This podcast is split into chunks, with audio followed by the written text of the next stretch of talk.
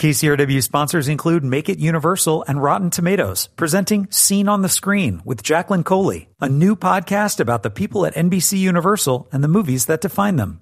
Available wherever you listen to your favorite podcasts. I'm Joe Morgenstern, the film critic of the Wall Street Journal. One of the most touching lines in Noah Baumbach's remarkable new movie Greenberg is an announcement by the wistful young heroine Florence Marr I've got to stop doing things just because they feel good.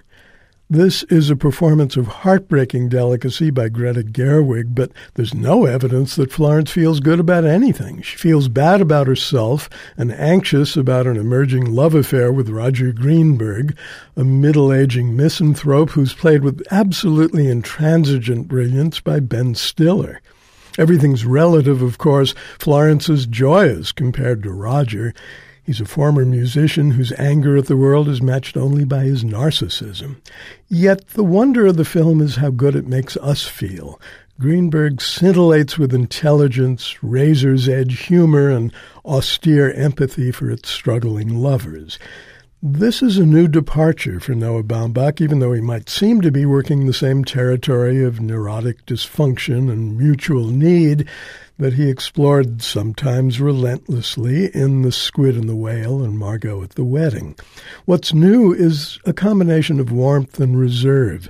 The film is a real romance, however tortured, yet it's tough minded and confidently self contained. The setting is Los Angeles, and the movie nails LA's physical and spiritual sprawl. Florence works as a personal assistant to Roger's brother, Philip, who lives with his wife and kids in the Hollywood Hills. When they go off on vacation to Vietnam, Florence stays behind to care for their German shepherd, Mahler, and to give Roger whatever help he may need. He's newly arrived from New York via a mental institution that was treating him for depression. Of the ménage à trois that forms in the family's absence, Mahler proves to be the most stable member, and even he comes down with an autoimmune disease that lands him at the vets. Greenberg is a love story, yes, but it's also a tale of two people adrift in separate currents, constantly sinking and bobbing to the surface like synchro swimmers out of sync. Florence Marr's judgment is pretty awful when it comes to men in general, but it's potentially disastrous when it comes to this one.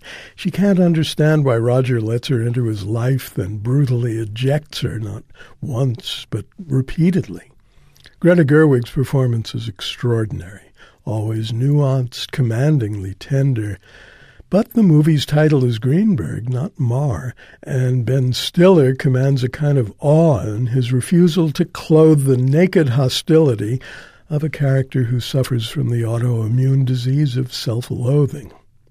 Rhys Ifans plays Ivan, a former bandmate Roger seeks out in L.A. Ivan comes on quietly, but he finally gets his own turn at eloquent anger, and Ifans rises powerfully to the occasion. Noah Baumbach's wife, Jennifer Jason Leigh, is attractive and understated as Beth, Roger's old flame.